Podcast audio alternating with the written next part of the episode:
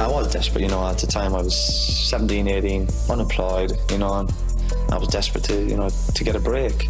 And I knew that if I did get a try, I would, you know, I would grab the chance. I think it was always going to be boxing. The minute I stepped into the gym as a 10 or 11 year old, boxing just took hold of my heart straight away. I love everything about the sport of boxing.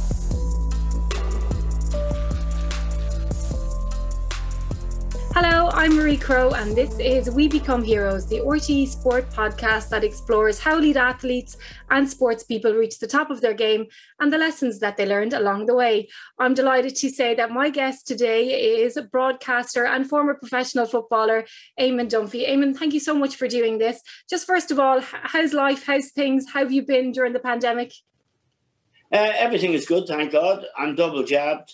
Uh, we were very cautious we wore our masks and we stayed socially dis- distant and um, we got through it okay. Uh, we didn't have some of the problems other people have. We were able to work from home, for example, and uh, everything's fine. We just have to be careful still, um, and uh, we're much more fortunate than other people. Can you recall your first, like your earliest memory of sport?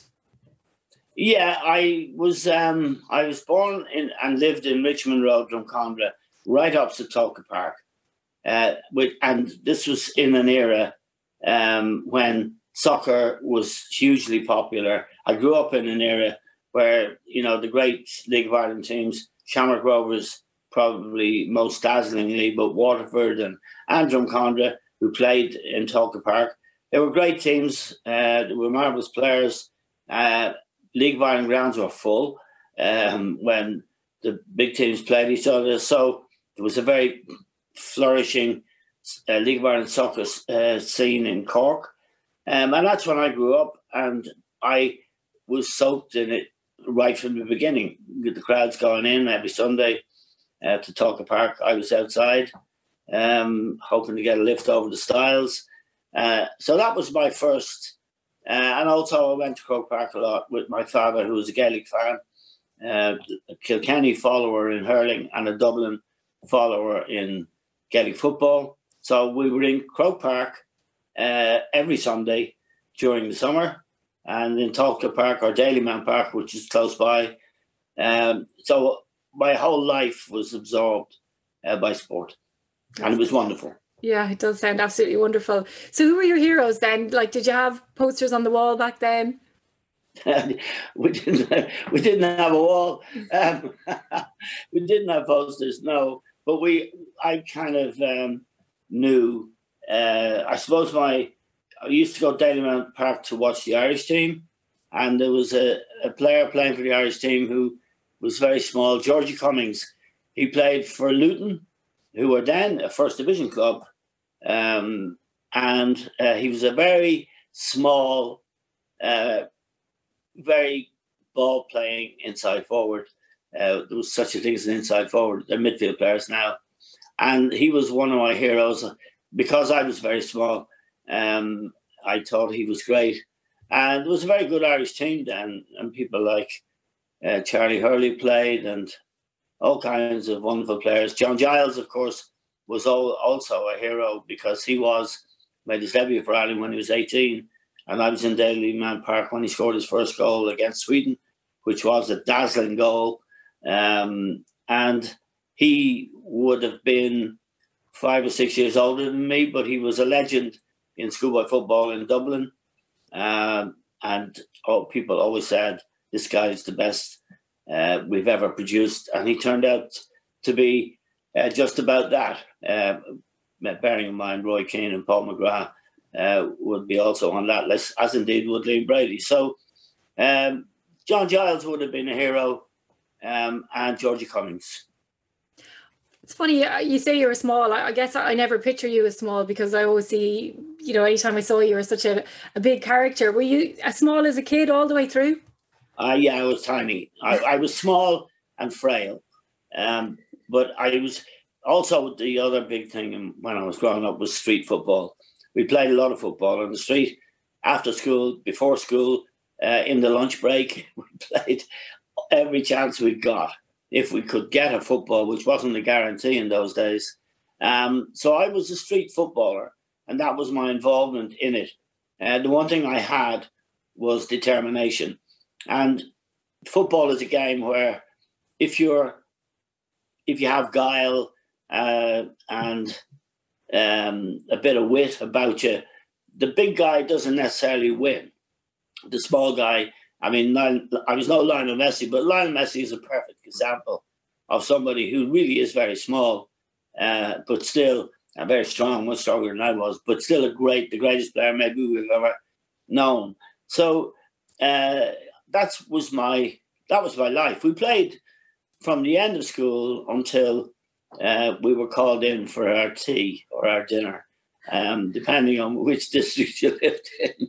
Um, and then sometimes went out again in the summer, of course. Uh, there was no social media. There was we didn't even have a television, um, and when televisions came in, uh, only the very very privileged had them. Uh, so we didn't have anything else to do except go out and play in the street, or to read. And I I joined the library as soon as I was old enough to. So I read a lot, and I played a lot of football. Um, that was it and then went to game, went to matches, uh, which was brilliant. So I was my whole life. That was it. As, at school, of course, which I actually enjoyed, um, was the other part. But there was nothing like the distractions or entertainment uh, or the buzz that kids get today. They have a lot more mm-hmm. uh, to, to be doing. Uh, they can do almost anything, including making uh, things themselves, which is brilliant. But we didn't have that. But it did force you to use your own imagination. What and did you read? I read everything actually. I first started off with comics. I read my father's newspaper, which he brought home every night. Um, and then I joined the library and I read Biggles and uh, Roy of the Rovers, all kinds of stuff. And then I, I sort of progressed uh, to um, reading uh, more serious books. Um, again, the libraries, the public libraries were brilliant uh, because they they offered people without means an opportunity to access books. The problem was you could only get one book every fortnight, and I'd have finished it in two days. So you'd have an agonizing wait until uh, you were able to go in again. That kind of uh, shortage or deprivation was common um, to people, you know, who didn't live in uh, houses full of books, um, unfortunately. But, you know, I still um, enjoyed my school. I worked hard at my school. I worked hard at my football. I read an awful lot.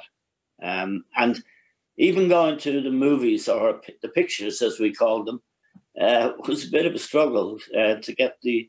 Used to cost eight pence, which I'm not sure, uh, but it was a lot of money in those days. So, Eamon, when did you realise or notice or understand that maybe you had a bit of a talent for football? Well, I joined Stella Um, I played in the road leagues in the summer. Um, there was no football um, in the League of Ireland or anything, or at schoolboy football. So there were road leagues. So each road uh, or district had a team, and you play improvised games. One, actually, games with referees and proper games uh, for road leagues. I played in the road leagues. I it was really for kids who were teenagers, but I played when I was eight, nine, ten, um, and that's when I realised um, that I could play. And then I joined Stella Maris when I was maybe 11 and played. Uh, the earliest age you play in those days was under 13. And I was, because I'd spent so much of my life doing it on the street, I was pretty good. I knew I was pretty good. And I got picked to play for Dublin under 14. And we played Belfast. And at that stage, I thought I was uh, a great player, not a good player. and that, that, was wonderful. And then I was in the Irish schoolboy team on the 15. Um, we played England in Tolka Park, actually. and we played Wales in Cork, and um, Manchester United scout Billy Behan um, was watching our schoolboy matches, and we all knew he was there, and um, we didn't know quite who he was uh, watching, but he was a kind of legendary figure. He'd sent John Giles away. He sent Paul McGrath away later.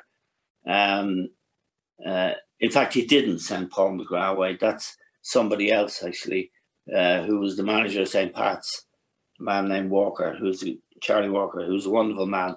But he sent a lot of players away, Billy Behan, and um, he sent me away, away to Manchester for a trial, a two-week trial. And at that stage, that two-week trial really amounted to the coaches having a look at you. But Manchester United in 1960, which is the year I went, had just experienced the Munich air crash, uh, which was tragic in the most awful way. But Manchester United was a club with a lot of glamour associated with it because the style of football they played, because their manager Matt Busby, and they had their pick of any young player in these islands: Scotland, Wales, England, and um, and Ireland, of course. But it was a huge leap, and um, really the decision of whether you were were kept or not came down to a 45 minute uh, half a game that I played in that Matt Busby watched and that was that was your trial really and I don't know some god up in the sky I absolutely played brilliantly I couldn't I I knew there was a lot on the line, but we were playing against the best young players in these islands. And I don't often praise myself, but I did. And after 45 minutes, Jimmy Murphy, who was Matt Busby's assistant and in charge of the young kids at the club, he said, You can come off now, Eamon, but don't worry, you're all right. and I flew home I didn't need to walk. I was on air. And then I got a two year contract uh, to take me up to 17. And that was absolutely unbelievable for me. Sad though for my mother and father and my brother. We had a small family, of course, but I was full of it. And uh, off I went to Manchester. Um, so that was the transformational moment for me in my life, really um, and it had its upsides uh, and of course downsides as well because 15 uh, going to a strange country strange city uh, with very little um, and it wasn't perfect for people for many people but the, the one constant in my life was that i was very very hardworking i worked hard I worked hard I worked hard um, the other constant that was that I started smoking cigarettes, which isn't good. So I wasn't a sort of a without sin. So you hard worker for sure. Yeah. Was there something, was there an element to your game when you were developing as a footballer that you put a lot of focus on, a lot of attention, just some aspect that you really needed to work hard on? Well, strength, um, which cigarettes didn't help. Uh, I wasn't. I wasn't upper body strength, Marie, as I'm sure you know, is so important in most sports, but it's very important in soccer. All the great, all the top players have that kind of upper body strength, and I didn't. I didn't physically develop uh, really, uh, and that prevented me, I think, from being from fulfilling my potential. Technically, I was a good player, a bit like Wes Hoolahan, who I'm sure you remember. Um, I was that kind of player, um, a skillful player, uh, and what you know a midfield player who could see a pass. Um, and um, I was kind of I wasn't strong enough to be a top player, but I did my two years, and then there was another defining moment when you were seventeen. You were either signed as a professional or let go. So that was another deadline. Um, and luckily, I was signed as a professional. That was a huge moment. Um, you got a Manchester United blazer, uh, you got a little rise, uh, and you were a married man. You were going to get a real shot at it. So that was another defining moment, which I happily um, managed to uh, pass. And and still so young, like that's the the the standout thing. You know, you're you're just a teenager and you're in this oh, yeah. environment, and you know you're just a boy. Yes, absolutely. And I mean, George Best was in this. He was a year younger than me. George, we were pals, um, but you saw what happened with his life later on. And there were many other casualties, really. In some ways, you got bad habits, going to betting shops, um, and uh, staying out too late at discos and eating sort of pretty bad food um, in digs uh, and being lonely at times. It, nothing like today. Today, it's done properly. In those days, even at a club like Manchester United, you weren't really um, cared for. Uh, you trained and you got the best training you could hope for but the rest of the day, and we finished training at one o'clock, uh, you were left to your own devices. And that's not good. You weren't prepared, for example, um, by further education. Uh, and it, that part of it was bad. Uh, and I didn't like it. But, um, you know, and what, later on, um, when I was a professional and had influence, I started encouraging people to go to college and in fact started a an education program, um, which went on to become the PFA's, the Professional Football Association's uh, model for further education for footballers, up to the point where they could uh, maybe even get a degree, but certainly some qualification that would serve them if football went wrong. Was there a moment in your career where you felt that you really belonged at that top level that you know you could that you were going to make it? No there, was a, the opposite. There was a moment um, when i was um, 19 when i realized i wasn't going to make uh, manchester united's first team. Um, and where I, sh- I knew i had to go somewhere else. So i asked for a transfer. Which Matt Busby surprised it surprised him because he said to me people don't ask for transfers at Manchester United. they want to join us, not go. I said, I'm not good enough and I need to go. So that was the moment. Then I went off to York City, uh, then to Millwall, and uh, became a journeyman really uh, in footballing terms. But I played for Ireland uh, and I, you know, played for Millwall really. They were the club I spent most time at had a good team. We were in what's now the championship, um, and we came very close to getting into the first division, which is now the Premier League. So I had a decent journeyman's career, and it was it's always a struggle at that level, and I continued to be nine stone four was my fighting weight. And when the Rothmans yearbook came out every year with all the details of all the players in the Football League, uh, I was a stone lighter than the next lightest player, who was 10 stone four. So I had that disadvantage. Oh, it was my own fault. I wasn't looking after myself properly. Did you have any major setbacks in your career, or is there one that you can pinpoint that you think, right, this was this was the one that I really, really found difficult to overcome? Uh, I was very lucky. I didn't get injured uh, I never had a bad injury.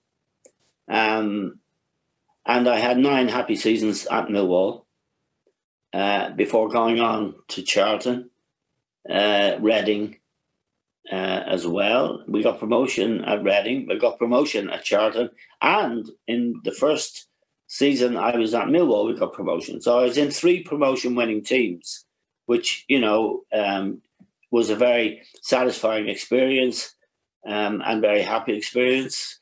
Played for Ireland uh, 23 times. Um, not in our best years, as is obvious, if I could get in the team. Um, but we, I think we only won two of those 23 games. John Giles uh, uh, once asked me, he said, Did it ever occur to you, Eamon, that there might be some connection with you being in the team? And losing all those games. I said, yes, John, it did. So, um, no, I had I had a good um, career for someone um, who didn't have the strength to be a top player, and that was fine. Who had the biggest influence on your career? Um, well, John Giles was always a mentor to me when I was in the Irish team, and he was in it uh, as well. Uh, so John was uh, an influence. Um, and we had a manager at Millwall, Benny Fenton, who was an influence as well. Played for him for a long time, I think seven or eight years. So uh, they were two people who had an influence on me. Did you always want to be a footballer, or did you have other oh, yeah. aspirations? Well, I always wanted to be a footballer because the options weren't good. Uh, education, second level, wasn't an, op- an option because we couldn't afford it. And um, it's difficult to know where I'd have ended up if football hadn't happened for me. So, um, yeah, I, I think every young street footballer who went, went on to play schoolboy football would have a little dream that maybe you could get to England. And I still think that's probably the same, but it's done in a much better way now. Um, and but it still can be heartbreaking if you go to England and say at 17 you're rejected, you come back home, you've missed education, you've missed the opportunity to prepare for a real job. Um, worse if you come home age 20, as many do, 21, what are you going to do? Football doesn't prepare you for anything else, really. You don't get a qualification. It does prepare you for hard work and the ability to concentrate um, and uh, to generally build your character because there's plenty of knots in it, you know. What's harder, football or journalism? Well, journalism is has its own disciplines and demands. So they're both hard to do well, uh, and uh, they both um, demand, um, in my opinion, total dedication to what you're doing, total commitment, um, and a kind of and the ability to to occasionally um, concentrate and believe in yourself. And football helps in that regard because you have to do that every day. Yeah. Did you ever consider Gaelic football or was it always soccer? No, I was too small, unfortunately. I wouldn't have I wouldn't have been I'd only been a ball boy. so Eamon, when you think of all the the games that you played and you look back at maybe when you're growing up and the footballer that you wanted to be, is there one standout performance that defines what you were about? Um, there isn't really, Marie. I mean, I suppose the one thing I told you earlier about that 45 minutes when Matt Busby was watching out of a two week trial, uh, he was the guy who was going to make the call. And if I'd have played badly in that first half, uh, I was on the boat home, and it was a boat, uh, and that was me dead uh, as far as my football dreams. So that forty-five minutes changed my life without a shadow of a doubt. Changed it completely, um, and of course, I kind of knew that it was very important, but I didn't know how life changing it was, um, and how fleeting mm-hmm. the opportunity uh, passes you by. So I was very fortunate, and I consider myself to be extremely fortunate to have had the life that I've had. Um, it could have been very different, and is very different for so many people who probably more deserve it more than I do. But I've I got the chance, and I I made the most of what I had or tried to. Uh, so if there is a kind of lesson that I've learned is don't whinge, don't moan, get on with it and work hard. So what's been your greatest success then, do you think? Surviving. I mean, that's the greatest success is, is just survive, to be fortunate with your family and um, uh, to be as good a person as you can be uh, and to work when you have to work and when you have to play to play. but uh, to be, I think, grateful for every day that you get and for every opportunity that you get. If you have a job, realize how lucky you are to have that job. Uh, and if you're lucky to have it, you really are obliged to work at it. So if you're going to work, you're actually going to work, not to mess or to skive. So I think I am guilty of an awful lot of things. Um, but I never was a skiver. Whenever I went to work, um, I worked. Um, and that's um, something that I got from my genes and from my family. Um, work hard. Uh, if you don't work hard, you don't deserve very much, and you usually don't get any much. And what would be your legacy then, Eamon, do you think? I don't know. I never think, I don't think journalists have legacies. Um, I, I never thought of that, to be honest with you. I never think about it. I mean, your, your legacy really, Marie, would be to be as good a parent as you could be, as good a husband as you could be, um, or as good um, as you could be in terms of your family and your commitment to your family. And in those matters, we all fail, uh, but you have to try to be, um, you know, someone who was kind um, and someone who was thoughtful about other people. Um, if you do that, you don't need it. That's your legacy. I mean, legacies are for the big boys. and what's next for you then, Eamon? Well, my podcast is doing really well, and I know yours is a podcast, and I hope you do very well. I'm sure you will. Um, I, I enjoy doing my podcast. Um, we have a good audience, large audience, really, um, and to do good work uh, starting uh, tomorrow morning, um, and to work as hard at that, which I do, um, as I did at the other things I, I did, and, and then the other uh, essential quality, Marie, is, is good fortune. Look, mm-hmm. you need to be lucky. There's an awful lot of people who aren't. Yeah, that's for sure. Well, Eamon, thank you so much for taking the time to talk to me. And thanks for all the entertainment over the years as well. You have created some of the greatest moments in Irish history, and no doubt you'll be in reeling in the years for many, many years to come. uh, thanks so much. And um, I'm only sorry that I never got to see you play football and there's no YouTube around and all the rest. But I would say, um, I'd say you're a lot better than you seem to think you are anyway. So thank you, everybody, as well, for watching and listening. Please subscribe, like, and leave a review.